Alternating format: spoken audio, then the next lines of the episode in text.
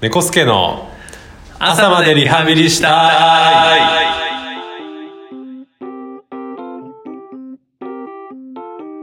皆さんこんにちは理学療法士の猫です同じく理学療法士のスケです。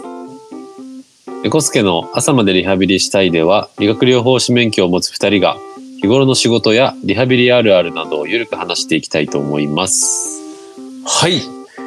今回第15回となります。本日は2023年の6月6日に収録しております。はいはい。今回もお願いします。お願いしますはい。すけさんはい。あの最近うん。私あれなんですよはいはい。夜 NHK の番組見ててうーん。NHK のそうん。うなんとねうん。あの藤子 F 不二雄さんのああ、はいはいはい。あの SF 短編あるじゃないですか漫あ画あ、はいはいはい。あれの実写やってるんですよああ、なんかね、話には聞いてる。あそううん。あれ思いいいよあ、そうなんだ。面白いえ、それって何あ、実写化だよね。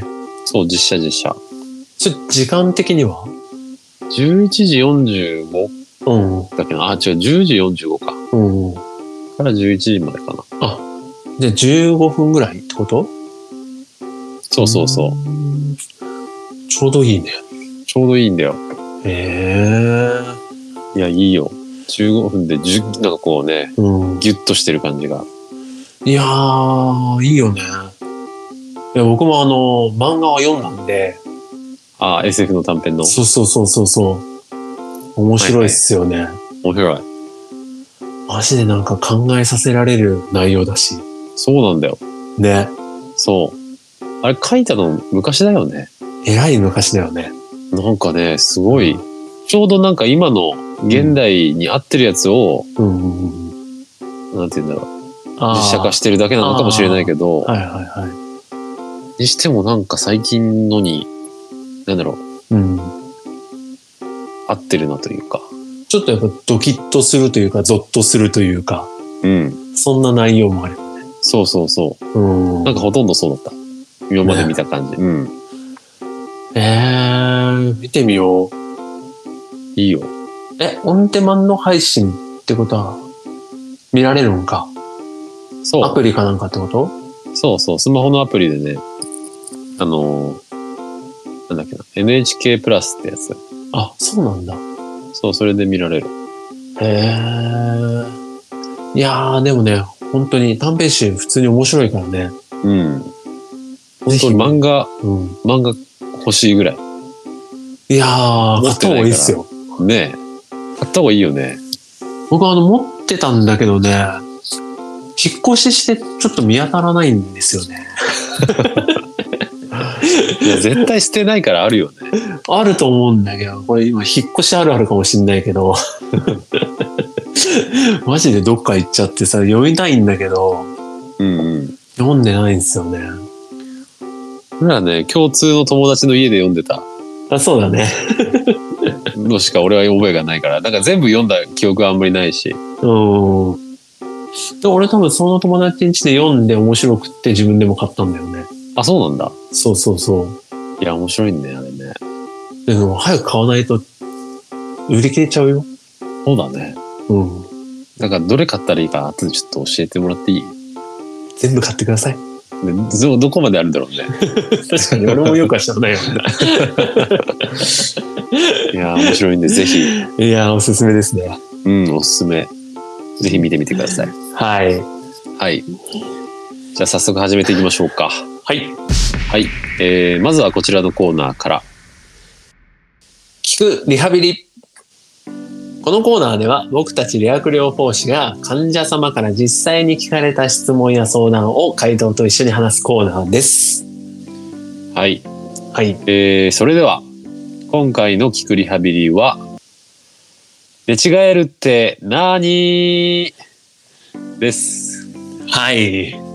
ね、はい寝違えるってこう皆さんも誰でも一度は経験あると思いますけども、うんね、起きたら、あらあら、首が痛い。あ、痛い痛い痛い痛いっていうね。 これ、ね、違えてるってやつね。ねえ。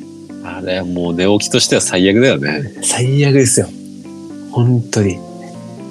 はい。なんでね、その寝違えたって、どうして起こるのか説明していきたいと思います。はい。はい。えーっとですね。まあ、寝違えは、主にね、起きた時うん。に、えー首から肩に出る痛みのことを言います。はい。えーこれは結構レントゲンではね、こう、骨に異常がないことが多いんですけど、うん。そのためね、こう、筋肉とか、他の組織の状態が原因になることが多いうん。と思います。はいはいはい。そうですよね。レントゲンじゃなかなか映らないというか、うん。うん。ことですよね。で、寝違えてしまう原因を、え4つ紹介したいと思います。はい。 1つ目は筋肉の循環が悪くなる。2つ目は関節周囲の炎症。3つ目は疲れによる筋肉の痙攣。4つ目は関節の位置異常などです。で首に負担がかかるような姿勢で寝ていると起きてしまいます。で、これらの原因なんですけども、あの、前日などに普段しないような運動や姿勢をしたことによって首に負担がかかって、筋肉が疲れたり、関節の周りに炎症が起こったことがえ原因となり得ます。はい。はい。だいたい、まあ、数日でね、うん。良くなることがある、多いかなって思うんですけど、そうそれですはね。ね、そうですよね。あ長引くようだったらね、うん。あとはこう、強い痛みでうん。どうにもならないとか、はいはいはい。あとはこう熱が出てきちゃったとか、うん。あとは腕が痺れちゃったり、足が痺れちゃったりとか、うん。そういう首の、いわゆる寝違いのね、症状じゃない、他の症状も伴うようだったら、うん。それはね、こう寝違いじゃない可能性もあるので、うん。そう早めにね、病院に相談していただけるといいかなと思います。そうですね。はい。ここもね、あの、様子も見すぎるとうん。遅れちゃうっていうことがあるんでね。そうだよね。うん。まあ大体は数日で良くなると思うんですよね。うん。うん。で、寝違いのって大体もう、あれだよね、首の痛み、うん。痛くて動かせない、そうそうそう。みたいなのがメインの症状なんで、うん。それにね、痺れが出てきたりとか、うん。あとね、こう、熱が出てきちゃったりとか、はいはいはい。そういうのがあるようだったらね、うん。ちょっと違う可能性もあるんでね。ねえ。そうですよね。で、なんかこう、ね、良くならないかなと思って、こう、マッサージをしたりとか、うんうん。こう、あーってストレッチをするっていうのも、ね逆に痛める可能性もあるんで、そうだね。ね、この点もちょっと注意が必要かなっていう気がしますね。うん。うん。そうだね。なんとなくこう動かしたくなるんだけどね。うんうん。寝違えた次の日、ああ、痛い、やっぱり痛い、やっぱり痛いってね。 無理やり ね。 そうそうそうそそうそう。わかるう。けどまだ痛い、まだ痛いってね。あんまり痛い方には動かさない方がいいっていうのは鉄則な感じがするよね。そうですね。うん。なんか怖いもの見たさみたいな感じでさ、ねえ。あるある。わかるけどねねあるよね。うん。特に痛みが出て数日はね、そうだあんまりね。無理しない。うん。いや、朝からテンション下がるんだよな。本当だよね。うん。あと、寝違えってうん。寝て起きた後になるじゃないですか。うん。なんか枕とか気をつけてますか、すけさん。そうですね。枕ね、気をつけてます。あのー僕が意識してるというか、のは、あのーこう横向きで寝るじゃないですか。うんうん。で、そうすると、こう、枕とか使わないと、こう、頭が結構下がるじゃないああ、横に曲がるっていうかね。そうそうそうそうそうそうう。んうん。それ結構きついんで、うんうん。なるべく、そう、頭が下がりすぎないような高さの枕を選びます。ああ、じゃあこう床と平行になるというか、あ、そうそうそうそ頭う。がね。横向きで寝た時に、うんうん。頭が床と平行になるような高さの枕を選ぶようにしてます。うんうん。あ、それ大事だよね。うん。俺結構あの肩幅がある方なんで、うん結構落ちるんですよ。うん。うーん。そんなこと思ったことない誰が俺の肩張ってんなって。肩幅あるなとは思ってたよ昔そうかだらずっよね。とそうだよね。あよかったです。自他ともに認めるでよかったです。 え、なんかありますか枕に関して注意してるというか。俺はね結構仰向けで寝ることが多いんでうん。これは患者さんにもお話しするとこなんだけど、うん。あの頭のうん。後頭部だけに枕をこうちょっとだけ乗っけるみたいな、あのああ。枕の上に頭をちょっとだけ乗っけるみたいなうん。で首の下には何にも入ってない状態はいはいはだい。と、うん、こうなんだろう、うん顎がうん胸に近づくというかうなずく姿勢になるじゃないですか、うん。こ顎こがが引ね、けるという引か、けちゃってね。うんううんん、その姿勢は首良くないと思うんではいはいはい。仰向けで寝る時にはうん。こう肩甲骨に少しこう枕がかかるぐらい、ちょっと深めに片側に深めに枕を入れるようん。ううん。に指導してるかな、なるほどね。あとは自分でもそうしてるかなはいはいはいはい。そうすると、えーうん。そうあのなんだろう仰向けで寝た時に首がしっかりサポートされるから確かにね。そうそああ、あるかもしんないね、それもね。ううんなんかでも、結構そういうさ、肩甲骨までサポートするような枕もある。あるある大きいやつでしょうんうんあの横向きになってもうん。うん。大丈夫なやつそう。あるよね。あるよあるなあんかとう俺、つ伏せ防止枕みたいなのもあるしねへうんえ。で俺一つ言っていいうん俺、うつ伏せじゃないと寝られないんだ よね。やばいよね。そうだよなんか寝入るとき、うーん寝入るときは絶対うつ伏せなんだよね。あうつ伏せで、こう、首をガッて横に向けて。ああーでもねスケさんそのイメージあるよ あうるんう ん前昔さあの同期うん。でうんスケさんちとかでよく飲み会したじゃんうん。その時、スケさん、うつ伏せで横に首ガーって向い て、寝てたよ。いや、マジでやばいよね。よくないよね。まだずっとそれそれ。うん。あ、そう。一番寝やすいんだよね。寝やすいんだ。うそれなに、そのまま朝まで寝るのん。いや、そんなことはないよ。本当に寝入る時だけ。あー。へえ。そう。なんとなくね、もうそれがもう、もうずっとそうっすね。あ、家でもえ家でも本当毎日。あ、毎日うん。 あ、酔っ払った時だけじゃないんだ。違う違う違うあ、そうなんだね。違う。そう。毎日だから、こう、こう、はい、決まったっていう感じがあるんだよね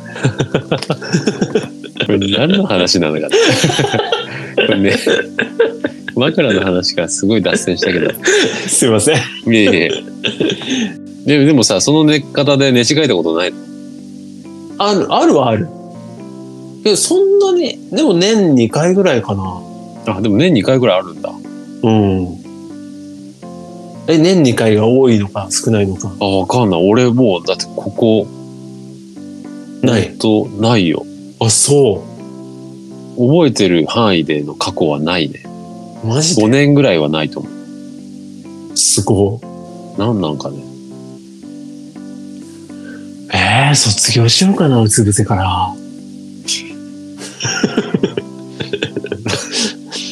わかんない。俺がそんなにこう、無理して首動かしてないか、あのかもしれないけどね。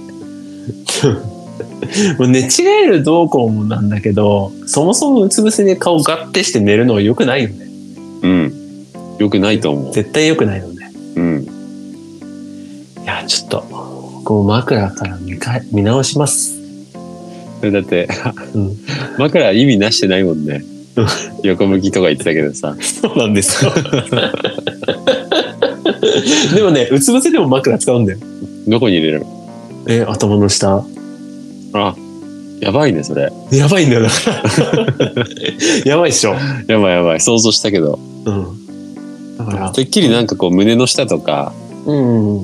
右手で抱えながらとか、そういうんじゃないんだねそちゃんと顔の下にいるんだね枕。だから、本当にあの、良くない。しかもあれでしょスケさんの肩幅に対応する枕がいるわけで しょいや、でもね、あ、そう、いるはいる。でも、俺の枕って、あの、長い枕使ってるんだようね。んで、長い枕で、あの、先っぽが、なんつうの ?T の字じゃないけど、わかうん。るの字みたいなの。あ、そう、この字みたいになってる。うんうんだからこう、本当はこう、抱いて寝る用の枕なんだよね。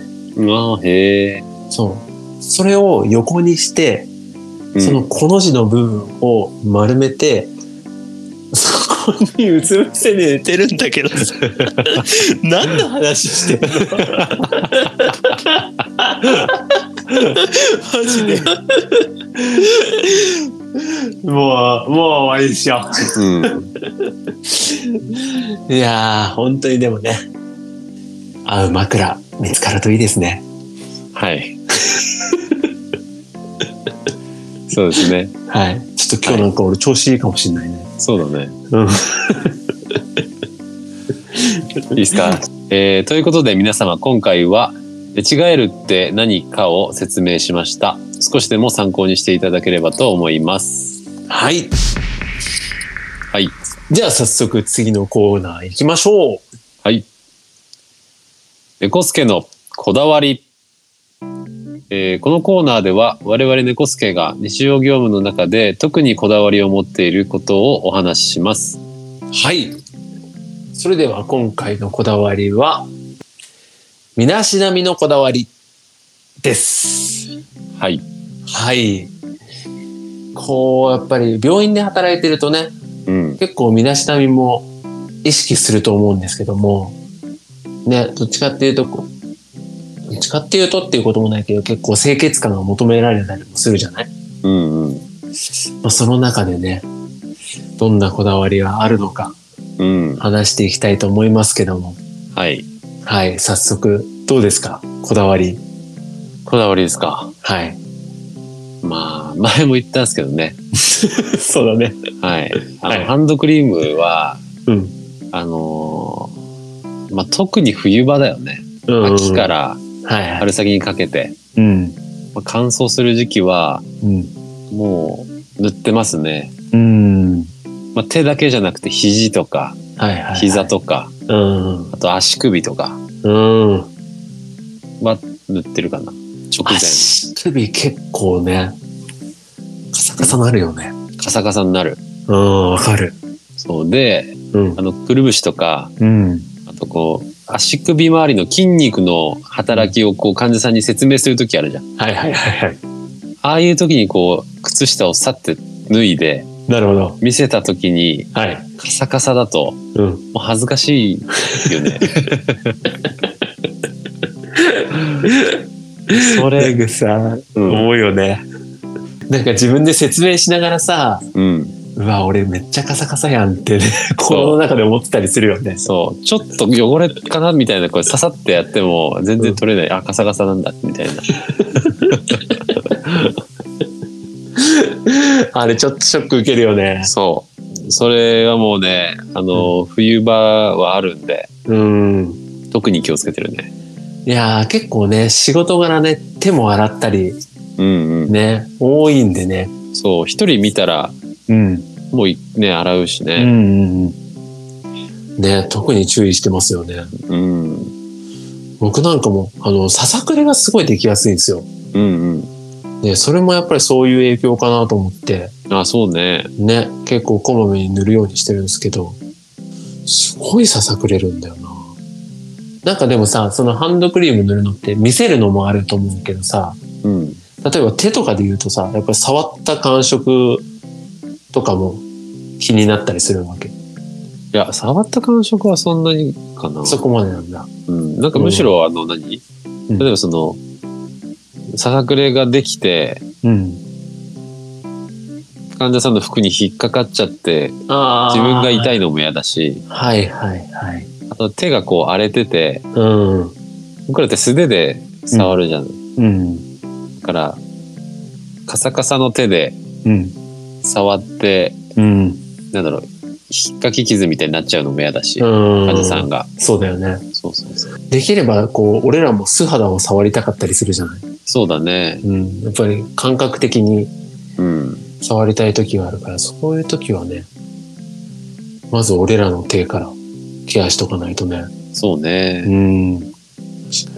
まあ、そう爪も、もう爪もそうだよね絶対伸びないようにそうそうそう、伸びないようにしてるし。うん。なんかありますすけさんは。いやー、僕、多分そこまである方じゃないんだと思うんだけど、なるべく、まあ、いろいろ綺麗に保つようにはしたいなと思ってます。うんうん。まあ、服装が、服が汚れてないかとか、もちろんの、だと思うんですけど、うんまあ、シワがないかとか、うん。うんなんか、ちょっと毛がついてないとか、うんうん。そういうのも結構俺は気になっちゃうかな。ああね。でもそれは、まあ、結構自分が気になっちゃうっていうのも大きいかな。すけさん、潔癖だもんね。いや、潔癖ってわけじゃないんですけど、潔癖じゃないのか。なん、なんなんだろう。なんだろう。でも多分、あの、結構、親からも言われてたんだよね。うん。そんなシワがある服で行くな、みたいな。あやっぱそういうのも結構根本にある気がするんだよねあ。。うんうん。結構アイロン掛けもやってたし、ああ。言ってたよね。高校の時でしょ高校の時はほぼ毎日アイロンかけてたんで、すごいよね。いやーもうなんか、き厳しかったんですよね。多いっすよ。いい教育。いやー。で、あの、結構親父がこう、スーツをコロコロコロコロするんですよ。誇り取りみたいな。そうそうそうそう。うんうん。結構するんで、やっぱ俺も気になっちゃうんだよね。でもなんか父親の影響みたいなのあるよね。うん、そう、父親の影響とか、育った環境とか、うんうん。大きい気がするんですよね。うんうん。なんで、なるべくそういうところはないように気をつけてるんですけど、うんうん。でも、まあでも、ね、そそんなに厳しくはしてないつもりなんだけど、うん。うん。そのぐらいかな。でもさ、あとは、髪型とかってなんか意識してる髪型うん。髪型は、うん。まあでも、あんまり、なんだろう、うん。汚くないようにうん。してるかな。あんまりボサボサも嫌だし、はいはいはいはい。寝癖とかはもううん。絶対嫌なんで、うん。つけていかないようにするし、あ、猫の寝癖ついてるとかなんか見たことないよね。本当にうん。わかんないな。でもない。見たことないわ。それでもなんかずっとかも。へえ。あの、ほんと学生の頃かもしれない。そうなんだ。そうそれこそうちの親父うん。だね。あ、影響かもしれない。へえ。でも毎日セットする姿を見てきたってことだよね。そうだね。うん。なんか寝癖ついてるところとか見たことないし、はもうその影響はね、大きいかもしれない。あ、確かにね親父の働く姿じゃないけどうんうんうん。そうだね。ありますねはい、はいそんなとこですかねえーでは今回は身だしなみのこだわりについてお話ししました皆様のこだわりがありましたらどんどん連絡をお願いしますお願いしますはいそれではエンディングになってきますけどもはい今回も聞いていただきありがとうございました次回ナンバー16は、えーゲストをお迎えしてのインタビュー企画ですこのポッドキャスト始まって初めてのインタビューですね、はいそうですね、えーゲストはえー我々猫助の同期で、うんえー臨床と、ね、スポーツ分野で活躍する理学療法士に話を伺おうと思いますはい、初めての試みですけども、はい楽しみですね。はい楽しみですはい。はい、えー皆様の思うリハビリあるあるやこのポッドキャストへの感想はローマ字で「猫助リハ」アットマーク gmail.com に連絡をお願いしますはい。また、体のお悩みや、えー、藤子 F 不二雄の実写版のドラマを見たという方がいらっしゃいましたら、えー連絡していただければと思います。皆様からのメールお待ちしてますお。待ちしてます。ぜひ、は共い。有したい感想を。共有したいですね。短編集なんでね。はい。はい、えーそれではまた聞いていただけたら嬉しいです。さよなら。さよなら